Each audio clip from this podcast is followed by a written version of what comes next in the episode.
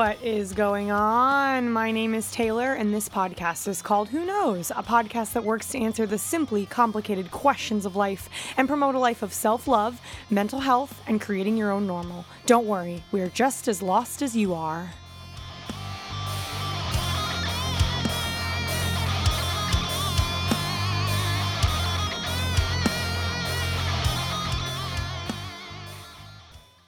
Wow, wow, wow. Wow. This is it, y'all. This is our last interview for season four. Oh my gosh, I cannot believe it.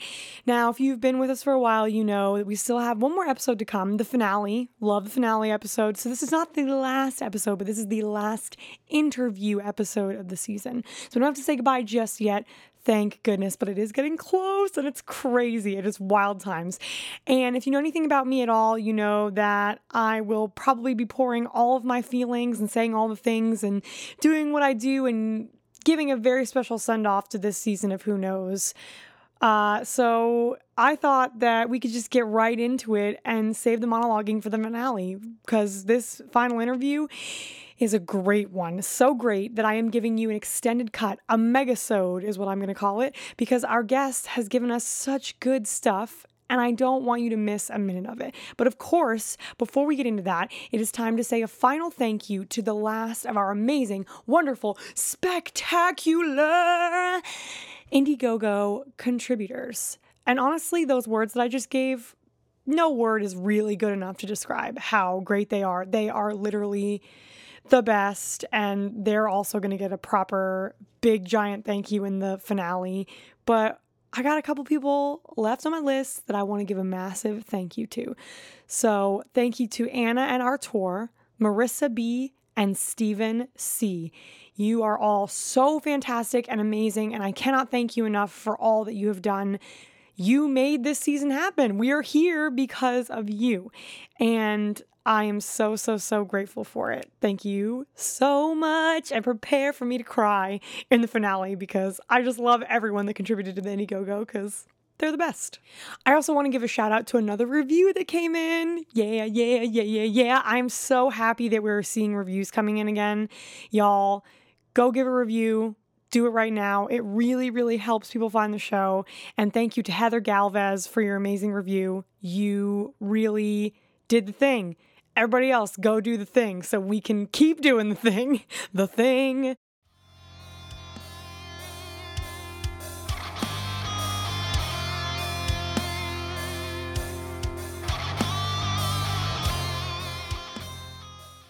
All right, it is the final topic breakdown. Oh my gosh, all these finals, it's making me feel all the feelings. Um, I could go on for hours right now in this very moment about how much these have meant to me and how much Jessica means to me. But for this last one, we're just gonna let Jessica do her thing, work her magic on this amazing topic.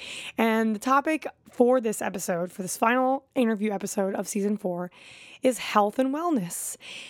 Whew. And as a person working to recover from disordered eating, obsessive exercising, and spending most of my life surrounded by people who are fat phobic or deep inside of diet culture, this is a huge topic for me, and I know it's a huge topic for a lot of people. There is so much to be said about how all of the toxic ways that health and wellness is portrayed can affect a person's mental health. This conversation needs to be had more often in a way that is regarding how so many people have been led to believe that food is bad, thin is the only acceptable body type, and that wellness only looks and acts one way. Not to mention its relation to accessibility, racism, and so many other often forgotten important pieces pieces of this conversation. Um, we talk a lot about yoga today. I love yoga. I love a lot of forms of movement, but I cannot even begin to tell you how often a simple moment of trying to take care of my body becomes flooded with so many horrible thoughts from past comments and experiences that surround the way I look or the way health is supposed to look. It's very frustrating and heartbreaking that the world has become entrenched in bodies being so much more important than mind or anything else. And I want to keep having these conversations because I know there are so many suffering from a struggle with finding health in a way that makes sense to them, which is the way that you should be finding it. And not in a way that is based on what others think you should be doing. So I'd like to hand the mic over to Jessica Sheriff, our resident mental health consultant and an amazing therapist. Oh my gosh, I'm already getting choked up. Ah, to help us break down the topic of health and wellness. Health and wellness. Where do I even begin? As a registered psychotherapist, supervisee, and wellness designer, this is absolutely my cup of tea. My work is dedicated to empowering others to reclaim their wellness from the media and wellness industry, from their childhood and generational trauma, and for those with marginalized identities from society at large. More often than not, the wellness industry markets their latest trends to a very specific demographic someone who is white, cisgendered, able bodied, with a thin body type, and who is upper middle class. For the many others who do not fall into these demographics, it is up to us to discover our own resources for individual and community health and well being. So, once again, health and wellness becomes a matter of accessibility and inclusivity. We live in a society where if you don't fit that mold, your health and wellness are just not considered as important. Thus, the resources you may need are not as available. So, what does it mean to be well? Let's go back to the basics. Some definitions of well include a source from which something may be drawn as needed, to rise to the surface and usually flow forth, or being in satisfactory condition or circumstances. I encourage you to reflect on these definitions or define well for yourself and explore how those definitions manifest in your individual life. What sources do you draw from in times of distress or any personally challenging emotion? And at the end of a good day, what sorts of interactions did you have and how did you spend your time? These are a couple of questions you can use to reflect on how you either consciously or subconsciously take care of your health and wellness on a regular basis. I think the point is that a lot of health and wellness trends do have undeniable benefits such as yoga, meditation, eating healthy, mindfulness, just to name some of the big players in the industry. But these practices don't just look one way, and someone can still be well without practicing any of them.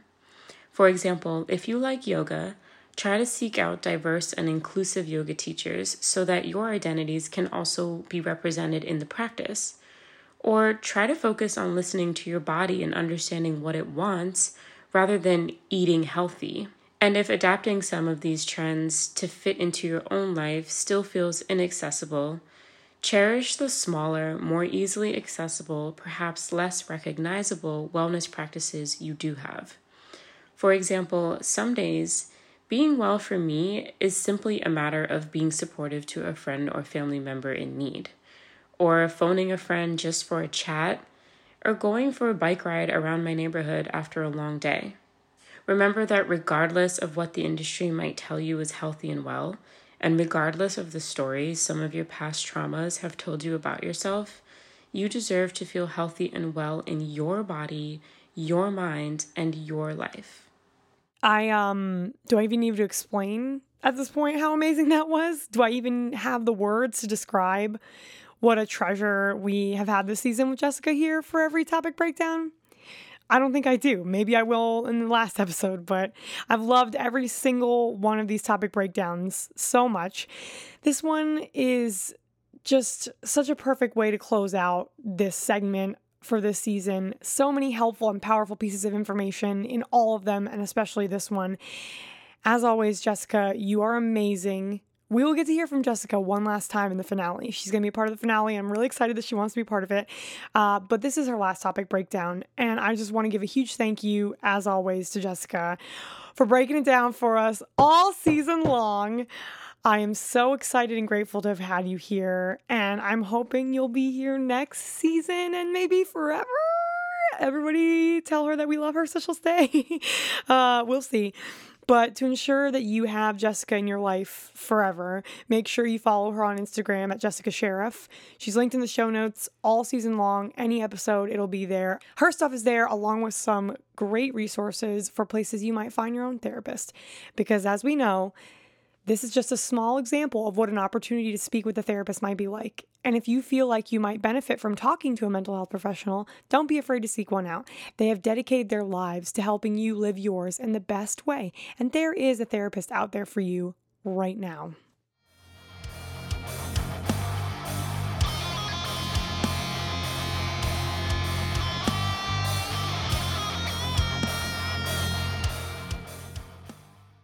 So, for this amazing megasode, we are with M. Camellia. I discovered M's work through my discovery of the Trans Yoga Project, which is a collaborative that works to support the presence of positive and spiritual wellness in the lives of trans individuals in many forms, including the practice of yoga. I was immediately drawn to M's deep roots in body positivity, advocacy for marginalized bodies, and their acts of driving home the importance of wellness being more than just your physical appearance and output you can really feel the strength and kindness that M is putting into the world.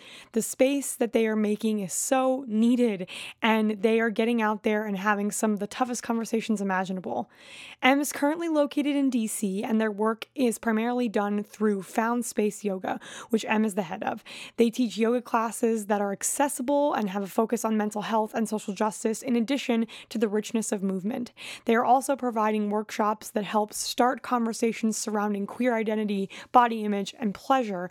They are working in every way possible to make health and wellness a space that includes equity, diversity, and accessibility. Today, M shares the journey that has brought them to doing this work, what this work means for them, and the importance of prioritizing health and wellness in all aspects and senses of the concept. M proves that a healthy mind and validation of experiences and emotions is just as, if not more, important than moving your body. They drive home that health is for everyone and that people from every walk of life and in every body deserve wellness in a way that makes the most sense for their individual experience. With all that surrounds the ideas of what health and wellness is, M is making sure that fat, queer, LGBTQIA, and BIPOC individuals are part of that conversation in the way that they deserve to be. They're really helping to challenge the toxic narrative that currently exists in the health and wellness space, and I am so grateful for it. So here is M and I talking about health and wellness.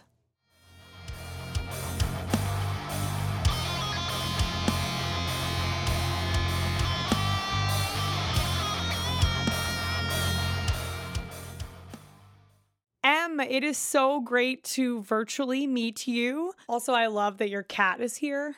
That makes me very happy. Oh, yeah. that is Jay. I have another one named Matcha. He's on the couch in front of me.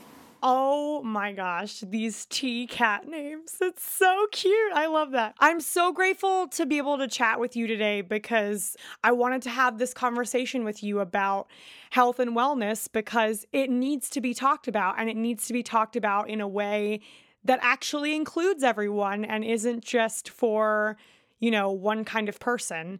I also personally love that your one of your connections with health and wellness is through the yoga practice because I've been doing yoga. Oh man, I think for about two years now, just kind of on my own. Um, and I really love it. And I really think that even though yoga is rooted in you know, sort of a spiritual wellness and a connection with your mind, it can also become a victim of the toxic ways in which we all look at health and wellness. Um, and so I'm so grateful to get to hear some of your story today and to share your insight with everyone else about this topic. Um, and to get us started, I'd love to hear about where your story begins with yoga and health and wellness in general and sort of how you, you know, got to where you are at today. I don't think it's um, a secret. I think it's a pretty common experience that a lot of our ideas about our body get passed down from our parents. Um, and I was assigned female at birth. A lot of that, you know, comes from my mom, right? Um, um, my first experience with yoga was with my mom, um, and it was very much the kind of uh, whitewashed version of athletic yoga in a gym. Um, and I hated it. I was really not into physical activity. I was like, uh, you know, maybe a tween uh, or early teenager. Um, and I was like, I just want to read and be in musicals. and uh, I definitely don't want to do any kind of physical exercise whatsoever. Um, but I gave it a try, and it it was not my favorite experience. Um, and I didn't go back to a gym yoga class or any yoga class for many many years. Um, later on, as a teenager, um, some of my body image and disordered eating stuff started to get pretty bad. Um, and so my next encounter with yoga was a Yoga for Fat Loss DVD. Super problematic. Um, obviously, at the time, I was just very unaware of what yoga even was, um, let alone how problematic the diet and weight loss industrial complex is in and of itself. Um, and so I would do that a few times a week as part of my routine at the time. Um, then I went off to college, didn't really engage with yoga at all during college. Um, continued to have some body stuff ongoing as it as it happens, um, and post college moved around a little bit. I ended up in San Francisco um, working for um, a health science university I was, you know, engaged with this idea of health and this very medicalized version of health, um, you know, very myopically Western science oriented, um, and also really struggling um, in a pretty toxic relationship, feeling like that lack of control. So things got pretty bad, and I was just doing a lot of over exercising, which included a lot of running, and somebody was like, you know, what you should do as a complement to that, go to yoga, get stretched out. So still this like physical focus, um, but you know, suggested as this complement to a lot of other exercise. Um, and I actually feel like I got really lucky because um, I had no idea what I was looking for for a teacher or a studio. Um, I guess I had this misunderstanding that all yoga was the same, so it didn't really matter. And I just Googled whatever was closest to my apartment, and uh, it ended up being a few blocks away. Um, and I started taking classes. And the first class that I took um, was with a teacher who um, really was totally present in the space, which I don't know that that's always people's experience. Um, and when I say present in the space, I mean uh, really paying attention to the individuals in the room and not just um, kind of standing at the front performing a sequence or um, you know not interacting with the students or uh, helping students adapt their practice uh, to their body. She was really present and walking around and asking questions and engaging with us um, and was totally willing to work with my body as it was. Um, i've always been larger even during my you know most heightened disordered eating and exercise days, and so um, I kind of assumed that that's what the yoga experience would be like. Um, I ended up moving to Washington D.C. not too long after that.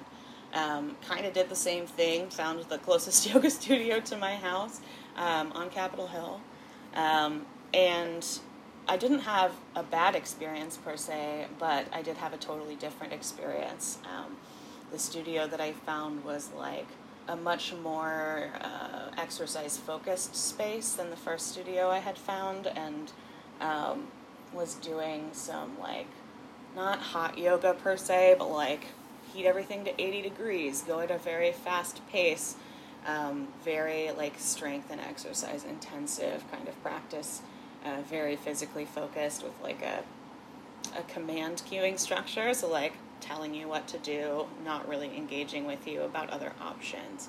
Um, and so, you know, I still didn't have a real reason to question that. I was still relatively new to a regular practice. Um, and I ended up practicing there for a long time. I did my first teacher training there um, because I was working for the studio at that point um, as a studio manager. Uh, they gave me a discount because you know those trainings are not always financially accessible. So when I started teaching yoga, um, I was still actually in the midst of that training, um, and really learning how to teach this very rigorous exercise focused style of yoga. We were definitely introduced to the like philosophical and spiritual aspects, but in a pretty cursory way and mostly focused on physical practice. Um, and so I would say for the first couple years that I was teaching, that was still my personal practice focus and my teaching focus. Um, but I have always been really interested in the idea of the truth and finding the truth. Like when I went to, to college, it was for journalism because I thought journalists were like the pinnacle of figuring out fact. um, I have a different opinion now, not hating on journalists. I, I think they do a very noble profession, and, um, you know, because of our culture, we're not necessarily always uh, presented with the truth in front of us. But um, it, the texts that I was learning about, the philosophy I was learning about, talked a lot about truth um, as both a, a value and a practice, like a, a practice of telling the truth, of honesty um, and integrity. Um, and then also as like part of the aim of the spiritual practice itself, right? Recognizing um, our true nature, you know, uh, that really drew me in. Um, and so I started um, studying a lot more of that spirituality, taking some diverse uh, continuing education, just something yoga teachers have to do to maintain registration with the Yoga Alliance, which is not a governing body per se, but has been the industry standard for a long time in terms of credentialing. Plenty to say about that too. but yeah, so I, I started digging into the philosophy. I felt like the philosophy was really resonant. Um, you know, there's a few times in life, maybe this is a universal experience, maybe it's just me, where you encounter something new and it just jives so perfectly with your worldview that there's almost this kind of deja vu sensation, or like I've thought this before, or it's like I wrote this in a past lifetime and it's all just flooding back to me now. um, I had that sort of sensation, um, which I want to clarify is not me actually taking any kind of credit for yoga. Credit where it's due. Yoga is a, a South Asian practice, and we need to honor its roots. But um, you know, at the time, it was just so very resonant with where my mind was at. And then there was a bunch of information that I hadn't encountered and a bunch of practices that I'd never been taught. And I recognized that I was teaching this thing I just honestly knew very little about. I knew a lot about bodies, um, movement. Um, I knew some, you know, posture names and ways that we were practicing this physical oriented asana is what we call the physical aspect. Um, it's asana oriented yoga, but um, you know, I started to realize that that was pretty. It's a significant piece, but it's um, it's not nearly as big a piece of this practice as as folks would think. Um, and really exploring the phil- philosophical grounding and starting a meditative and con- contemplative practice has um, been the biggest boost to my mental health um, over time. Um, practicing discernment. Um, and I also started to get clued in to how connected the philosophy of yoga and the philosophical philosophy of social justice is. Um, I really, you know, I feel like they come these two paths, these two journeys. They're um, united in purpose and values. Like both are aimed at liberation of some kind. On one hand, maybe we're talking about spiritual liberation, a, a freeing of the mind, um, or a freeing of the individual, the true self, from the bonds of karma through a spiritual practice. And the other is, you know, worldly liberation um, for ourselves, for the people around us, for our communities.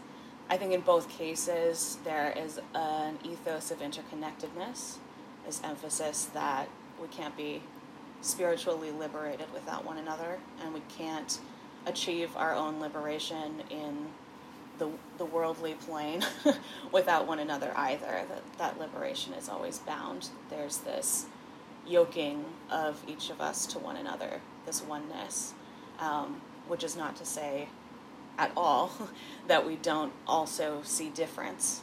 That's just as important in terms of figuring out who we are as as seeing our sameness. I over time moved from a physically oriented practice to a not very physically oriented practice at all. I still teach some asana, but most of what I do now is um, teach philosophy and some of the subtler practices um, and engage in advocacy within the yoga community primarily um, around equity, around accessibility, around consent.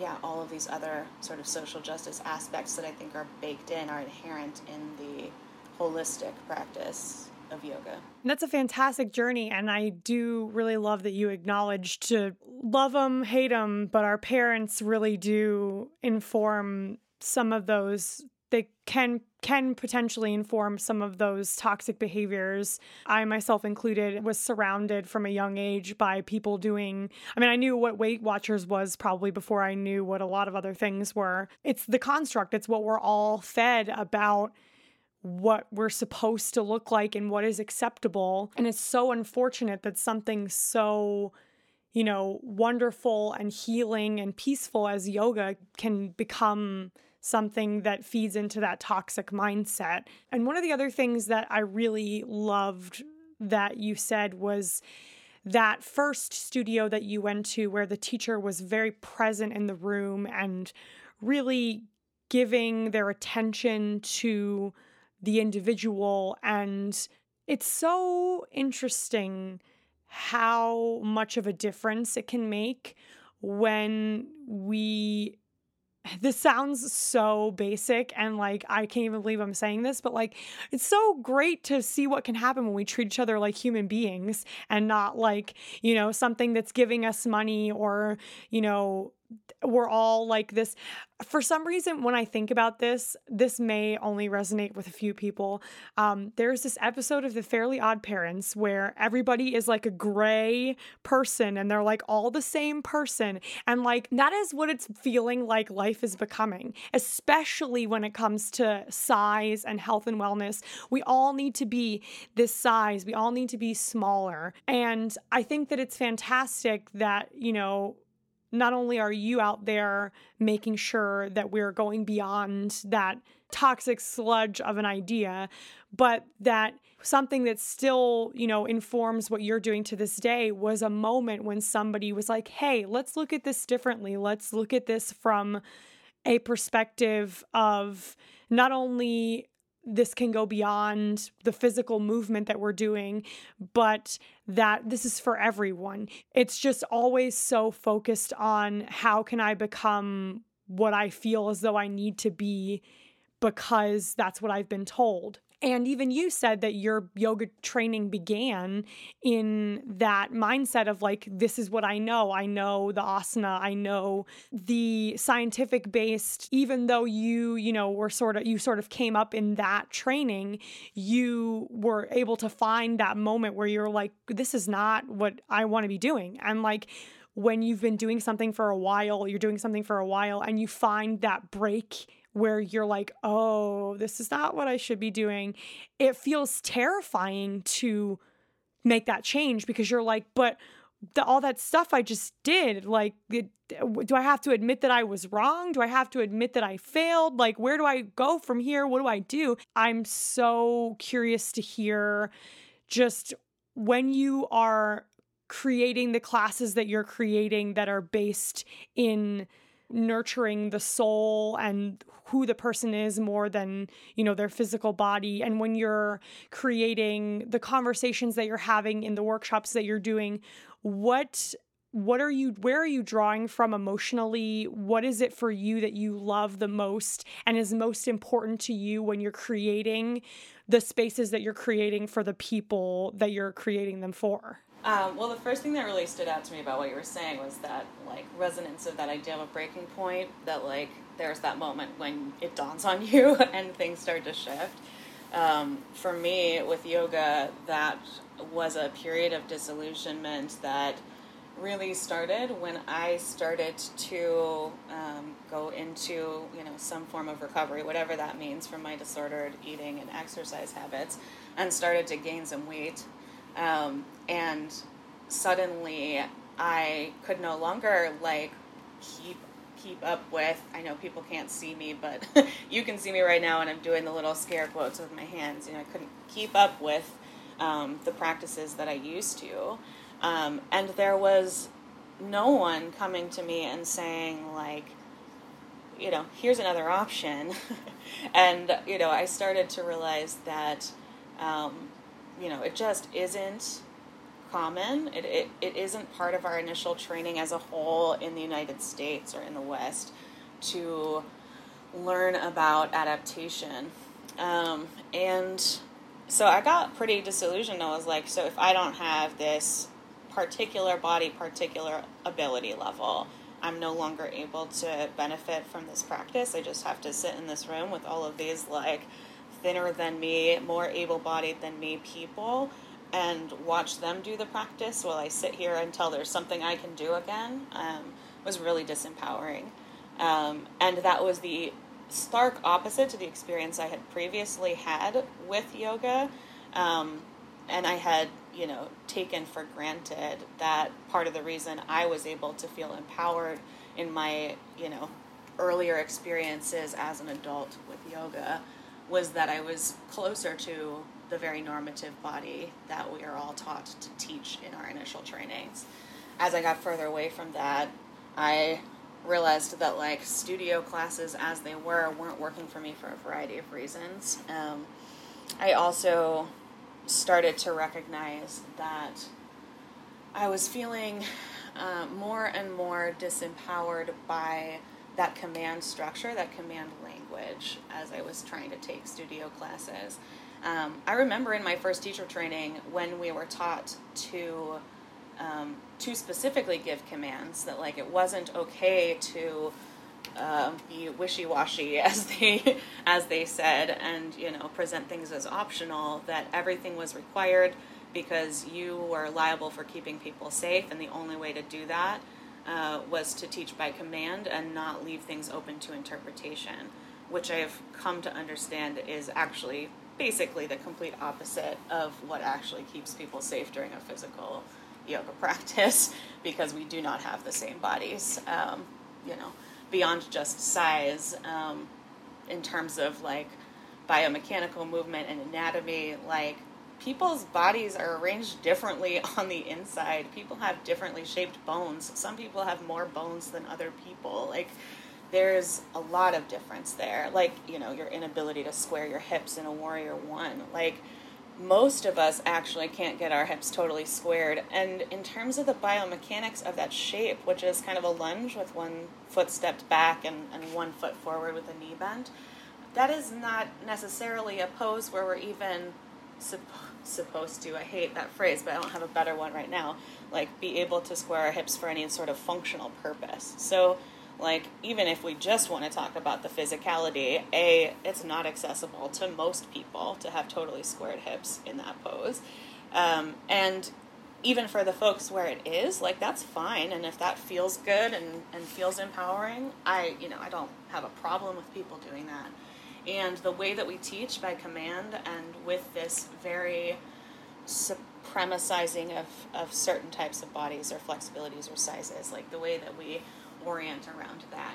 Um, it it makes it seem like that is the right way to do an asana. And part of the journey from when I faced that disillusionment for myself has really been like, what like why why should there be a template? Like now that I have a different understanding of what the purpose of physical practice even is, of of why asana is part of the yoga practice at all, um, it just it's stopped making sense to me why we would be going for the aesthetics of a pose versus whatever is going to give the individual the benefit that they're seeking or help them connect internally. Um, I think that ultimately yoga is an embodiment practice. Um, and particularly asana is an embodiment practice, a somatic practice that we are um, moving and experiencing that physical movement and learning how to tap into our our sensation, like literally our sensation, in a way that um, a lot of the structures of our world are intentionally trying to disconnect us from. All of those systems of oppression, like all of the traumatic experiences that we continue to perpetuate as a society, as a culture, are intended to disembody us right? And a lot of folks who have experienced trauma of any kind, um, like one of the things that trauma scientists will always tell you is that there is um, this sort of fragmenting, disconnecting from the body that on its extreme end is dissociation, right? Where you like actually feel like you're outside of your body. But even if you are not on that extreme end of dissociation, that mechanism of trauma in your body is still to um, make you feel less as a protective measure. And so I'm not trying to pathologize that or say that that's bad because it's a, it's a survival mechanism and it's important. But it's also not really how we are meant to, to live our lives. Um, it's not great for our bodies or our continued um, ability to have agency in the world. Like if you can't feel what feels good, how are you supposed to engage with pleasure? Uh, so, in terms of physical practice, you know, one of those benefits can be to practice interoception, which is that ability to feel your own sensations within your body.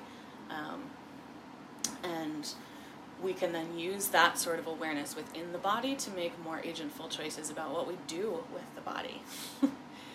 And I think when we go into classes and it is oriented with a teacher at the front of the room and students, you know, arrayed on mats, the first thing that um, I, I think about when I just think about that setup in general is the fact that we're already coming in with an established power dynamic that most of us, you know, if we went through traditional education per se, we went to public or private school where there was a teacher and a group of students. Um, we were taught that the teacher has the power, right? Because we were kids, um, and our understanding was that adults had authority. That's generally adults' understandings as well. Uh, and that was reinforced for us in that dynamic of like the teacher makes the rules and enforces the rules and is the one telling us what we need to do. Um, you know, and grading our performance. Uh, so that is a huge power dynamic. I don't think we just lose that understanding of a teacher student relationship as adults unless we intentionally unlearn it. So I think when we set up this dynamic of teacher and student in a yoga class, people come in, participants come in, and teachers come in with that ingrained sense of this is what the dynamic is. And we behave differently when we're within established power structures if you believe somebody has power over you, um, you are more likely to listen to that authority. So we are already setting up our classes to be based in this hierarchical model of power over between teacher and student.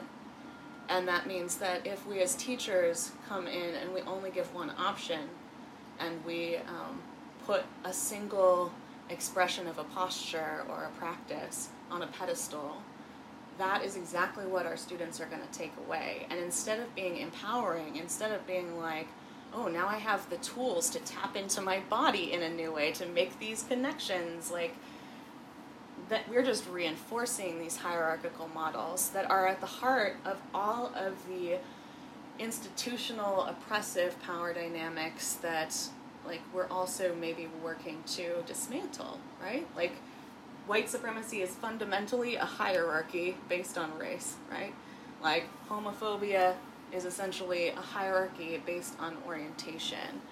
Like misogyny, um, patriarchy, all of the isms that we could talk about are these hierarchical structures. We mirror that in our business structures, we mirror that in our schools. It's reinforced over and over, and then we wonder why we have a, a culture where consent isn't practiced I think it's because we are just creating these hierarchies and these cult, this culture, this dominant culture that is based in supremacy and domination. If we think about yoga as an embodiment practice where we are supposed to be empowered, where we're supposed to be tapping into the tools and the wisdom of the body and the energy body and everything else that, that lies within that, then we can't use those same power over dynamics, right? We need to share power. Um, we need to uh, work, yeah, work within new confines that make agency part of the practice. Because if this is a liberatory practice, then we have to be free we have to model freedom and we have to practice freedom. It's not an easy thing to accomplish and it's not an easy thing to maintain without practice. So the way that I approach teaching now is very much like my only job as a teacher is to clear the barriers that exist that have been set up and constructed for you to accessing the wisdom that you already have within your body. You have everything you need. And that's what the the yoga philosophy, the scripture would tell us too that like everything you need, all of the truth of the universe is contained within each of us, is contained within everything. The body is just one of those tools. And when we talk about the breath of yoga practice, the breath is one of those tools, right? The um, the practice of concentration is a tool. Meditation is a tool. Um, these are also very sacred spiritual practices trying to honor you know the life that we have um, i don't want tool using the word tool to imply that it's like i don't know something really basic as a you know sacred tool um, for experiencing for using the senses to have new experiences that we can then interpret using our miraculous minds um, to learn more about who we are as a species, um, as individuals, as communities, um, and to learn about our interconnectedness. And so, when I said earlier that I don't think you can like extricate social justice from yoga and talked about that interdependence, like that is what I mean. We're not just there in the room to connect, you know, one mind to one body within the individual. We're there to realize that we are already connected to one another and I think we're there to explore relationship within our bodies, um, but also like to take that wisdom from within us and take it outside of ourselves, off of mats, out of studios. And so when I when we do that and when we put that into practice in the world, I think that looks a lot like the work of social justice and activism. And wow, if those two things are not just the most powerful pair that I have ever found because they do share all of those values. And when we have the means, the tools, and the space to practice agency, to practice liberation in an embodied and somatic way, that is so much more powerful than just like being lectured at about, um, you know, what these dynamics are and how we practice social justice. I started out saying, you know, my work has moved in this trajectory of moving kind of beyond asana. I wouldn't say that it precludes it. Um, I would say that a lot of what I do now, instead of directly teaching asana practice to students, is to train teachers in everything I just said to you in a little more depth, you know, over some time. Um, and I, I hope that that has a larger impact than I could make just teaching yoga classes in studios, right? That's my intention with, with education is that instead of just me trying to teach this philosophy and this embodiment practice and provide opportunities to practice choice making and interoception, that I can train other teachers who are going to engage, you know, uh, ever expanding exponential numbers of students with some of these ideas and really um, offer a practice that can empower them to become not only um, you know self-realized individuals and spiritually liberated individuals if that is the if that is their goal eventually or or initially um, but also to contribute to those larger scale changes.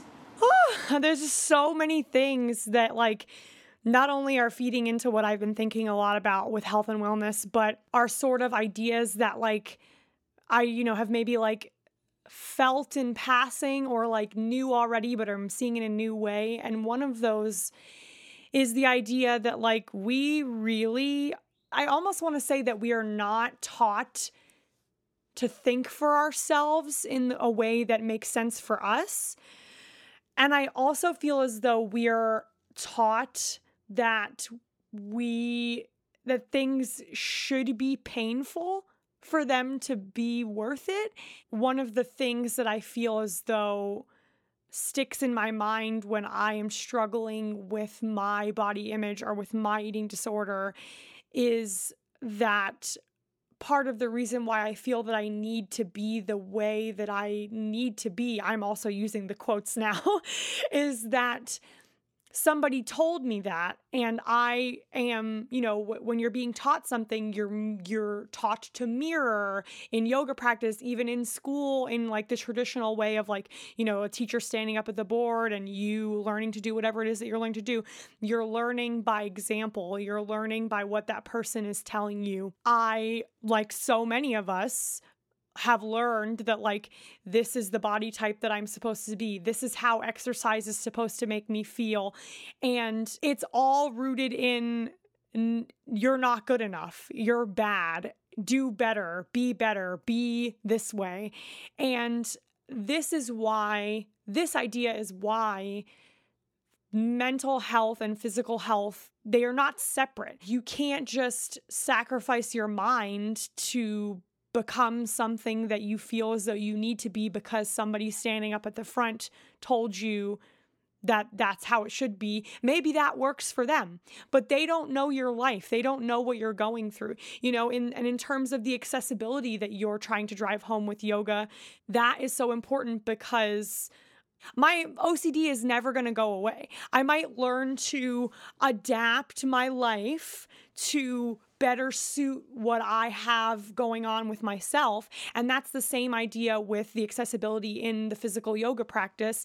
And I also think that there is an accessibility there could i mean and, and you can correct me if i'm wrong but i feel like there's also something to be said about the accessibility for those that have mental health issues with yoga because when i'm i have not been to a lot of public classes um, partially just because I I can't always afford it. I you know there's money this and this and that, but another part of it is that I have been taught to you know i have it's a, it's a negative thing but i've been taught to look around and see what others are doing and because i have ocd there's a perfectionist and it's you know and i when i talk about this i feel like people don't fully understand the breadth of what that means when I say that I'm trying to be perfect. Like it's almost like it almost doesn't make me I can't function. Like and so when I'm at home and I'm just doing yoga with a YouTube video,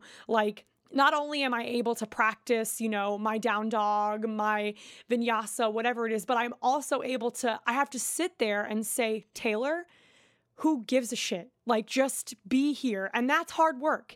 And you know, that's uh, that's another part of accessibility and, and with the fact of like maybe somebody's body doesn't work the same way.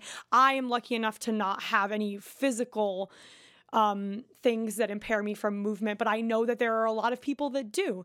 And that's the same thing that like you're if you're in a class with somebody that doesn't that that isn't either does maybe they don't understand it because they're not experiencing it or even at the same time they're not even like making it something that they're taking into account when they're instructing like that's going to make somebody not want to do it. Health and wellness is not a safe space as it stands currently for everyone. It's only a safe space for the people that can do everything the same way that everybody can do it, you know? And I don't know, I just I'm I'm thinking more about the idea that we are being literally instructed from the front of the room of life. This is so like I feel like I'm getting so meta, but it's real. Like we're being instru- instructed from the front of the room of life to feel bad about ourselves, that we're wrong, that we need to do things the exact same way as everybody else, and that is how mental health deteriorates. Like that's where we're teaching it from the front of the room. The only way to move forward to create a better space in the health and wellness space is to begin to acknowledge not only the fact that mental health actually is part of physical health, one cannot be you know, more important than the other, or maybe it could be, I don't know. I'm biased with mental health because it's my it's my jam, obviously, but like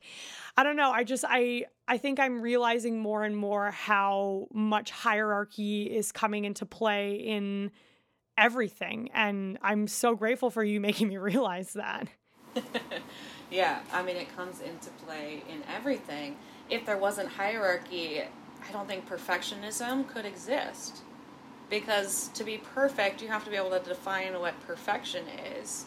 And that requires you to put particular bodies or identities or skill sets or what have you, like at the top of a ladder that is hierarchical, and everything, you know, on lower rungs than that is imperfect. And then we internalize that, right? And we we start to think of ourselves and talk to ourselves more negatively part of what yoga has given me honestly is that skill of discernment for like what I am feeling, which I, I think of now as more of a question than an answer to anything. Um, and then like the rational part of my brain that makes connections, that analyzes the things that I know, um, that can sort of help my feeling body out, if that makes sense. You know, like I definitely share that drive towards perfectionism, but now when I feel that sensation, I have practiced like turning on my rational brain a little bit and being like, okay, I'm obviously employing the sense of perfectionism. What is the standard that I'm now holding myself to, and where does that come from? Right? And every single time, every single time that I'm able to try trace that back to its root, it's rooted in a system of oppression. It's rooted in a constructed hierarchy that is not only harming me but harming everyone. Because these these systems even if you are someone who exists with more privilege within that structure um, you are still being harmed. You are still under the control of the system itself right? You are still listening to that metaphorical teacher at the front of the room externalizing that authority and using that like acting from that place right that's not a recipe for authenticity. And I think figuring out who we are, really, like who what comes from within us is so important. Like that is so liberating, right? And we live in a culture, as you said, where we are not taught to look inward, we're taught to look outward because it upholds these systems of oppression. Yeah, it's that idea that everything is about fall in line, do what everyone else is doing. This whole journey of what you have decided to do with your yoga practice and your health and wellness, I just want to know what your favorite things are about it and how it makes you feel. And like those things that I, I just equate it honestly to what gets you out of bed in the morning. And also, even though you know we we've gotten out of bed in the morning we did that part but the challenges are coming and they happen whether we want them to or not and the fears. And so what are the things that get you out of bed in the morning in this work that you do? And at the same time what are the chal- and what are some of the challenges that you face along the way that you you know have to combat as you do that work? Because again as much as we love these ideas we live in a world where they're not really they're not ready for it yet. We know that like it's it should be happening and we've got our crew around us that knows, but it's like we just got to break through the wall. But yeah, what gets you out of bed and what keeps you going and what's challenging for you? Well, if I'm honest, what gets me out of bed is coffee. I I feel like um, just in terms of where my executive function is at and like um, my experience with depression being the sort that like getting out of the bed is a struggle all the time um, having cats is a mechanism to get me out of bed because they want to be fed and they are going to be in my face. Um, also, coffee because I do like positive reinforcement over negative reinforcement whenever possible, and I like to. Um, like part of my practice is orienting towards the pleasure, right? Orienting towards the the opportunities, um, and then you know being accountable to the responsibility that comes with opportunity. But coffee is an opportunity every morning. and like literally I I can't understate. I I'm sorry to go from like this deep conversation to just my love of coffee right now, but like it is what gets me to go to bed. like I have killer insomnia uh, and a lot of executive dysfunction with both major depressive disorder and um, uh, ADHD. So, like, I I am always want to just like stay up and dive into a Wikipedia hole or keep watching TV or I just don't notice the time. And when I'm like, shit, I need to do a podcast interview at 11 a.m., I should go to bed. Um, I am like, and when you get up, there will be coffee. Like, I think we all need that.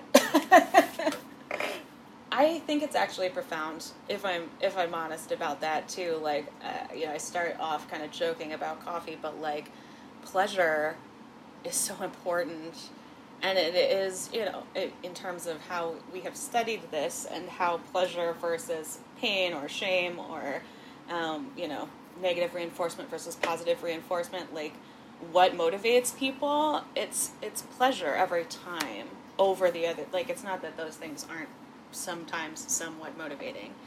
But like if pleasure is going to be more motivating and also pleasurable, why is it that we don't orient towards it, right? Um, and so I'm always looking for the things that bring me genuine pleasure. That, especially the things that don't rely on other people, which is not to say that I don't get a lot of pleasure out of relationship and that that's not something that also gets me up in the morning. Like, getting to see my collaborators, getting to see my colleagues, getting to see my partners and my friends, like that is a thing that gets me out of bed because I think in relationship, in any relationship, there is uh, a self exploratory aspect. Like we are mirrors of one another, and in the ways that we are different, we notice those differences, which can teach us about ourselves. And in the ways we're the same, we notice our sameness, and that can teach us about ourselves, right? Um, that is such a pleasurable experience because I think ultimately, I even if we are not necessarily conscious of it, I think we are all asking like, who am I? Why am I here? What is the point?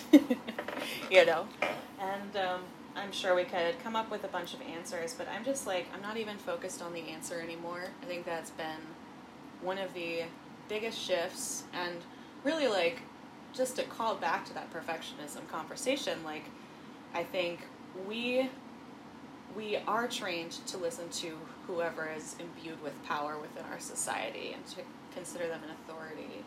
Um, ultimately, I think there's a couple of reasons for that. I think you know, like the the core reason is is all of these systems and hierarchies that that want to perpetuate themselves, but like we also want the pleasure of belonging.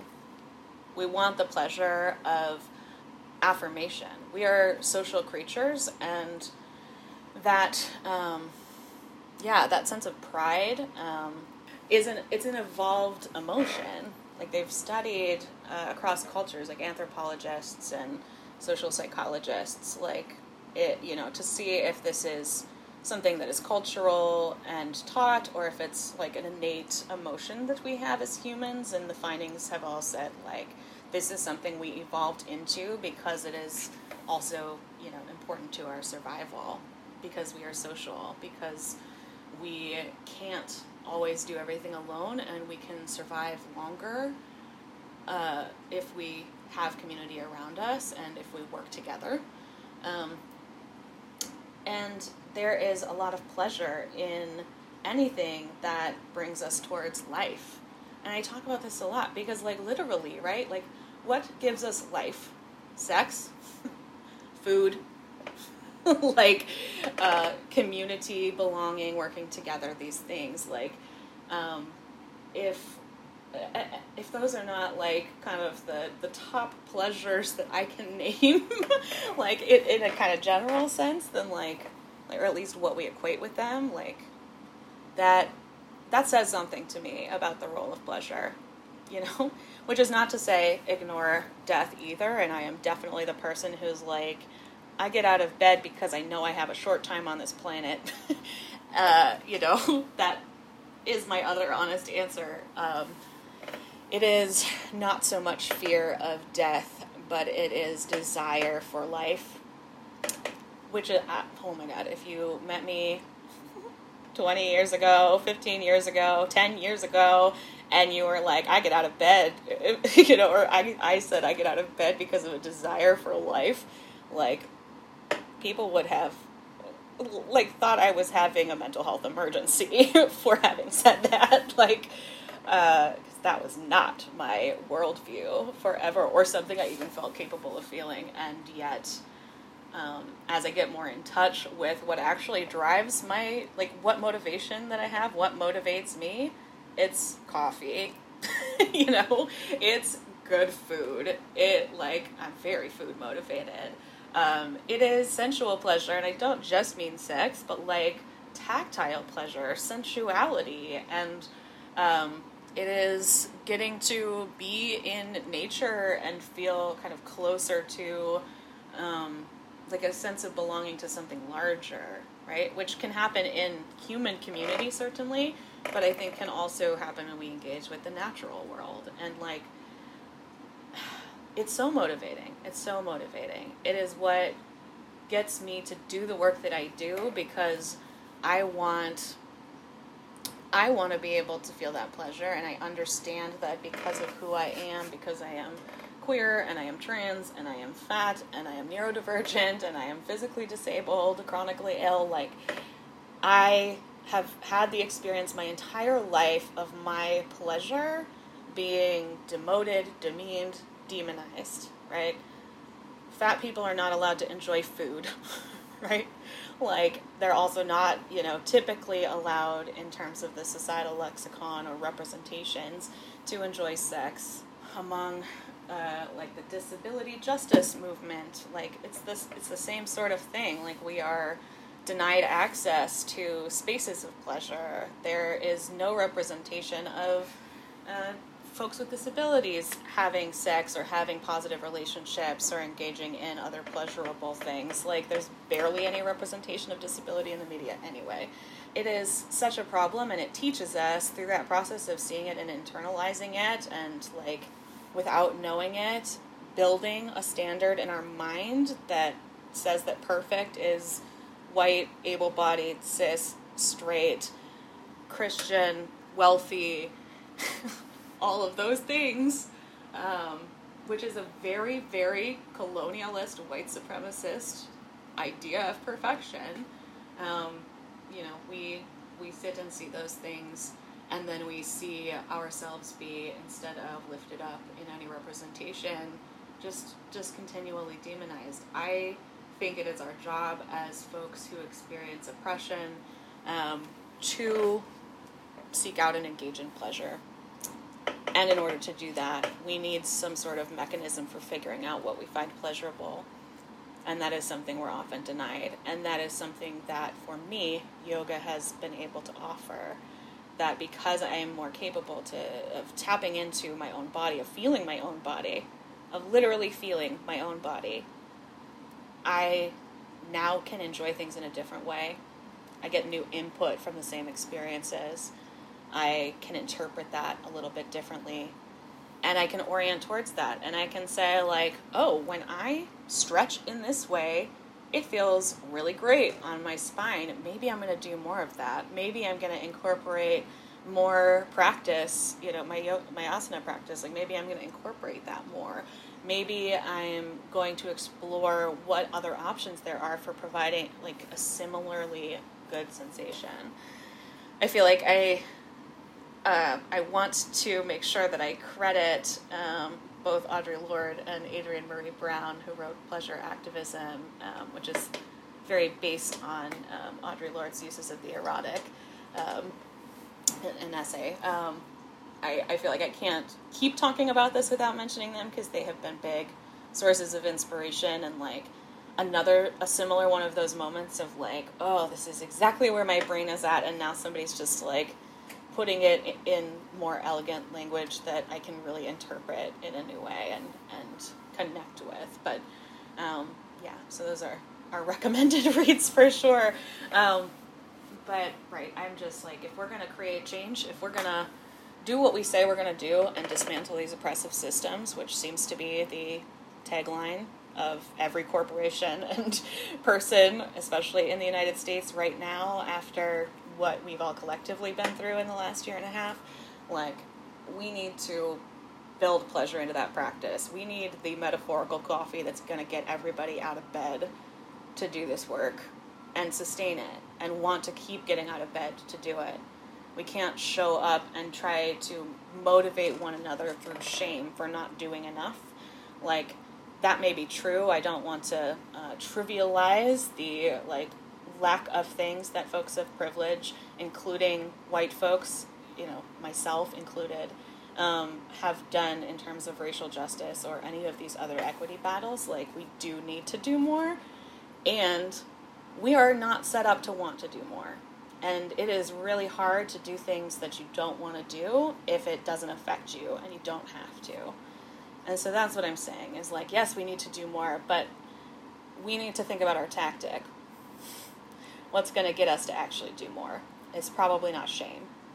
That's what I had to do just in, you know, the microcosm of my personal work with yoga. Like, once I felt so disillusioned um, as my body was changing and as I was um, just having a completely different experience in those spaces, I was like, do I even want to do this anymore? Or it took a while for me to reconceptualize things and say, like, this is not, this experience that I'm having that is so negative and disempowering, this is not what yoga inherently is. And it doesn't have to be taught this way. In fact, teaching it in other ways that focus on the experience of the individual practicing and adapting to that person and making this truly accessible in a more universal way is is more aligned with the roots of this practice and honoring of the spiritual lineage that this comes from than teaching in this westernized oppressive command structure that we've built. I'm just so grateful for all that you've shared because I feel like it's really a culmination of you know what this season is about where passion and feelings are they drive everything we do mental health is part of everything i really want somebody to try to tell me that it's not because it's it is i am really just glad that i took a chance and got the chance to talk to you because you offered so many fantastic pieces of insight on this conversation. And before we sign off, is there anything else that you feel that you want to share or any pieces of information that you feel could not go unsaid? There is something that you said earlier that I didn't get a chance yet to go back to, but I want to take a moment to do that. And that's to maybe challenge you a little bit on uh, your assertion that you're not mentally whole, which is something that I, yeah, something that I have sat with a lot. This idea of like wholeness and the idea of healing um, and the baggage that's assigned to those things. Like, um, I think it's part of those systems of domination and supremacy and oppression that tells us that if we are not that perfectionist standard, that we're not whole, right? And like, just because something is different does not mean that it's not complete. Um, and uh, like, this is something, this is at the heart of accessible yoga, right? Like, that, you know, just because your version of this asana or your expression of this practice or the way that it translates to you and your life isn't the same as the person next to you or the person in the anatomy book or the teacher, it doesn't mean that you are doing anything lesser. You're just doing something different. And if we focus it on that individual experience, which is really like the power of the practice, then we can all find a version of the asana or the practice or what have you that's going to work for us individually based on who we are based on our body, based on our mind, based on our needs in the moment, which are always changing, uh, based on our values, based on how we experience having a body at all, like all of those things, right? If I were to believe that um, depression or ADHD or my autoimmune condition um, made me less whole because wholeness was some kind of health standard of perfection that I can't ever attain um, like, I can't find peace. I can't be liberated. I'm going to spend my whole life trying to achieve something that's not possible. And what what kind of life is that? Like the unattainable goal rather than focus on the journey and the pleasures and making sure that we are all experiencing life to its fullest. I know that sounds hokey, but like I I think it's a trope for a reason. My normal reaction would be to apologize for saying that, but I'm not sorry because that gave you the opportunity to give that information and remind me in a super kind and real way that I am allowed to shift my thinking and that's what it's all about. And I am just so grateful. I could say a lot of things because I have all the feelings now because it was just so nice of you to say that because I need to hear that and I know that there are other people out there that need to hear that too. And that's what I care about most is that you know, I put myself into these experiences of having these conversations with people so that we can get something like that that's like that's why I have those moments. I love those moments when I have these conversations where I'm like, and that's why I do what I do. So thank you so much for being here and for being a part of this and everything that you gave is such a gift and I really truly appreciate it so much. Thank you. I really appreciate the opportunity and the the conversation.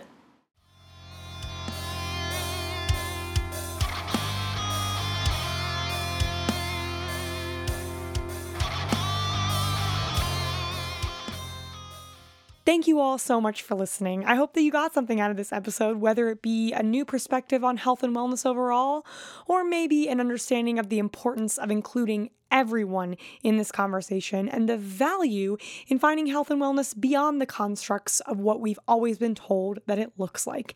And as always, we encourage you to have conversations like these with the people in your life. The more conversations like these we have, the less we feel so alone trying to figure out life and the closer we feel to those that we love.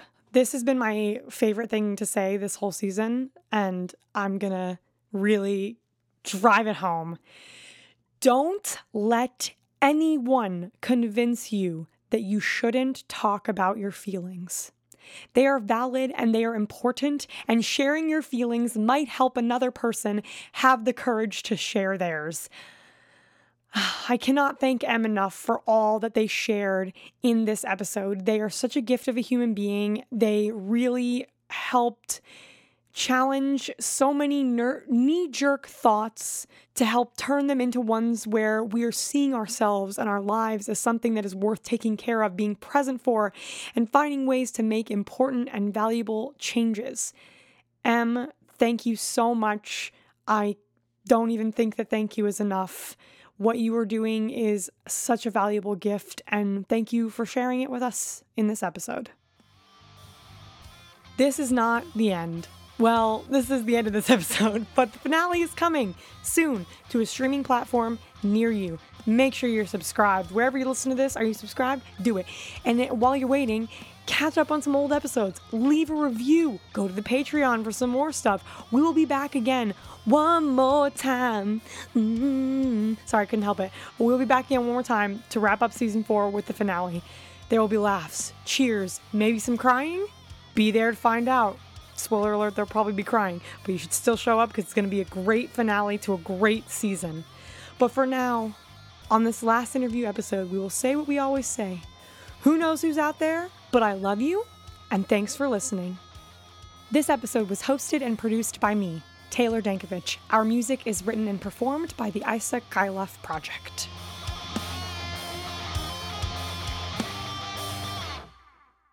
Is not the end of the season. Stay stay here because stay here, you know, God damn it.